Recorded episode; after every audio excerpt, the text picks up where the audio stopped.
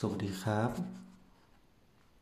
มาพบกับพอดแคสต์ของตั้งอธิราชใจดีอีกครั้งนะครับ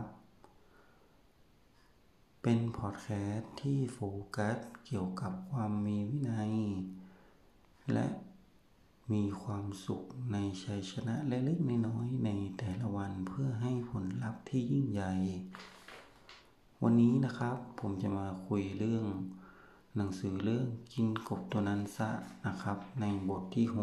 6 ในเรื่องเน้นที่หัวใจของงาน มีคำของนอร์แมนวีเซนพีชบอกว่า เมื่อทรัพยากรร่างกายและสมอง ได้รับการเน้นย้ำอำนาจในการแก้ไขของคนคนหนึ่งจะเพิ่มพูนสูงขึ้น จะเพิ่มพูนขึ้นอย่างมหาศาล ดังนั้นขอให้ถามตัวเองว่าทำไมบริษัทถึงจ้างฉัน นี่คือคำถามสำคัญที่สุดที่คุณเคยถามและเคยตอบซ้ำๆซากๆตลอด อาชีพการงานของคุณ คนส่วนใหญ่มักไม่แน่ใจว่าทำไมบริษัทถึงจ้างพวกเขา ถ้าคุณไม่แน่ใจ ว่าทำไมคุณถึงถูกว่าจ้าง และบริษัทจ้างคุณไปทำอะไรแล้วแล้วก็ มันจะเป็นเรื่องยากมากสำหรับที่คุณที่จะทำงานได้ดีที่สุด และได้เงินเดือนมากขึ้น และได้เลื่อนตำแหน่งเร็วขึ้นคำตอบที่ง่ายที่สุดคือกุญแจถูก คุณถูกว่าจ้างเพื่อผลลัพธ์ที่เฉพาะเจาะจง เงินเดือนหรือเงินที่จ่ายให้กับคุณภาพและปริมาณของงานที่สามารถผสมผสาน กับงานของผู้อื่น เพื่อก่อให้เกิดสินค้าและบริการที่ลูกค้าเต็มใจจะจ่ายให้ ในงานแต่ละงานจะมีหัวใจสำคัญของงานประมาณ 5-7 อย่าง น้อยงานนักที่จะมีมากกว่านี้ เหล่านี้ก็คือผลงานที่คุณจะต้องทำให้ได้ และถือว่าคุณทำหน้าที่ของคุณครบถ้วนแล้ว และให้ร่วมมือร่วมมือสูงสุดแก่องค์กรของคุณ หัวใจสำคัญของงานก็คล้ายคลึงกับการทำงานที่สำคัญของร่างกาย ยกตัวอย่างเช่น ความดันเลือด อัตราเต้นของหัวใจ อัตราการหายใจและคลื่นสมอง การทำงานที่สำคัญของร่างกายนี้ ขาดหายไปแค่อย่างใดอย่างหนึ่ง มันย่อมไปสู่ความตาย ในทำนองเดียวกันความล้มเหลว ในการทำหัวใจของงานให้สำเร็จ ย่อมนำไปสู่จุดจบของงานด้วยเช่นกัน ยกตัวอย่างเช่น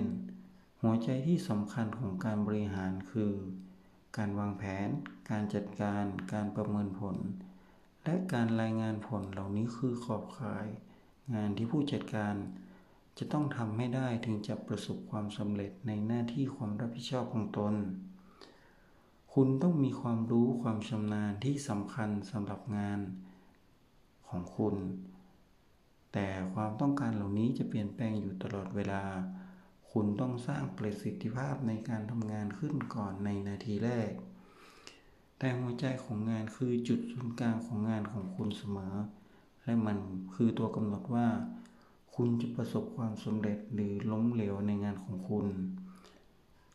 หัวใจสำคัญของงานเป็นอะไรบางอย่างที่คุณจะทำให้สำเร็จในงานของคุณ มันเป็นขอบข่ายของงานที่คุณต้องรับผิดชอบเต็มร้อย ถ้าคุณไม่ทำก็ไม่มีคนอื่นทำเหมือนกัน หัวใจสำคัญของงานคือสิ่งที่อยู่ภายใต้การควบคุมของคุณ มันคือผลที่ได้จากงานของคุณ ซึ่งจะกลายเป็นวัตถุดิบหรือองค์ประกอบร่วมสำหรับงานของผู้อื่น จุดเริ่มต้นของการทำงานที่ดีก็คือ คุณต้องรู้ว่า หัวใจสำคัญของคุณคืออะไร ปรึกษากับเจ้านายของคุณ เขียนหน้าที่รับผิดชอบของคุณและแน่ใจว่า คนที่อยู่ระดับสูงกว่าคุณในระดับระดับเท่าคุณและระดับต่ำกว่าคุณเห็นด้วยกับมัน ยกตัวอย่างเช่น สำหรับพนักงานขายการคาดหมายและการเปิดบัญชีลูกค้าใหม่คือหัวใจของงาน มันคือหัวใจของขบวนการขายทั้งหมด และปิดยอดขาย ได้ก็เป็นหัวใจสำคัญของงานอีกอย่างหนึ่ง เมื่อมีการขายเกิดขึ้น มันจะกระตุ้นให้คนอื่นอีกมากทำการผลิตและส่งสินค้าและบริการสำหรับ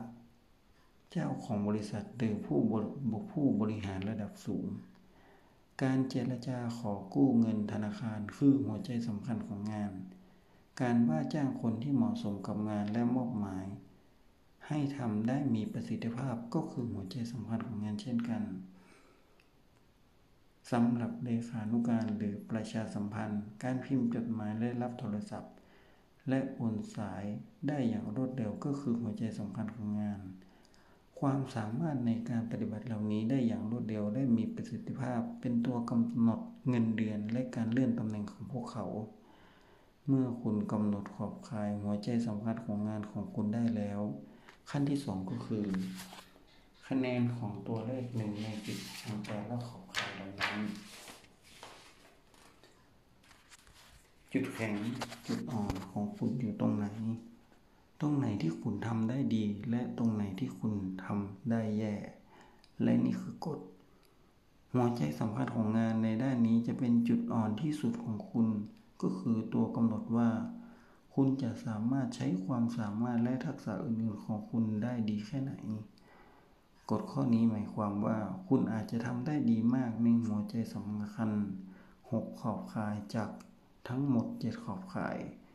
แต่อาจจะแย่มากๆในขอบขาที่ 7 และการทำงานที่ไม่ได้เรื่องในขอบขาที่ 7 นี้จะเป็นตัวฉุดลังคุณไว้ และเป็นตัวกำหนดว่าคุณจะประสบความสำเร็จ เร็วมากแค่ไหนจากความชำนาญอื่นๆของคุณ จุดอ่อนนี้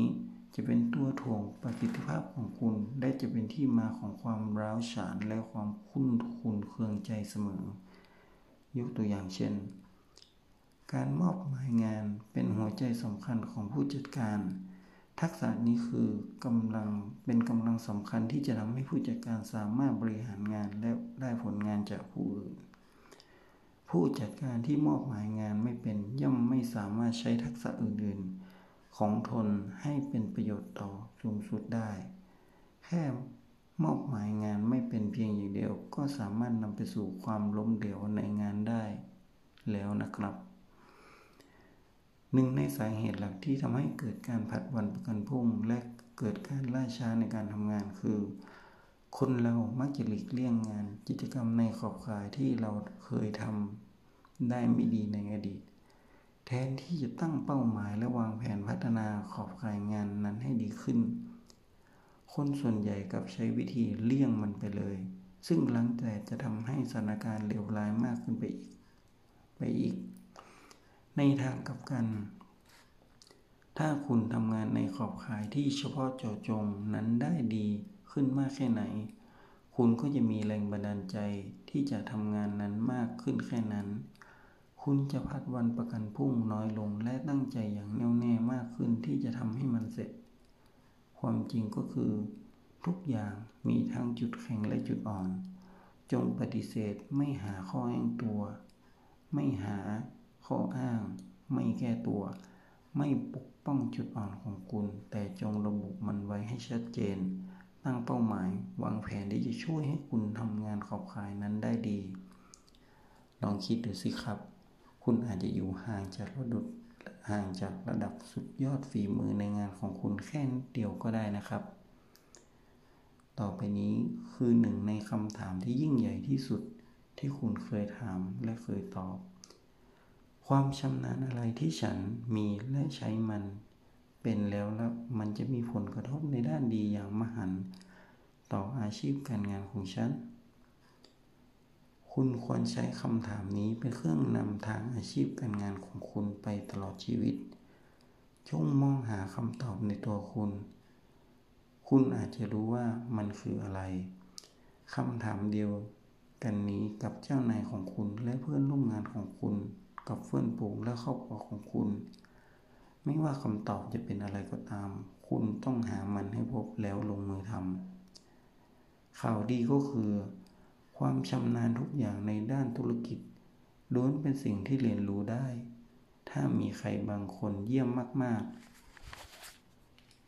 ในหัวใจสำคัญของงานหนึ่งโดยเฉพาะ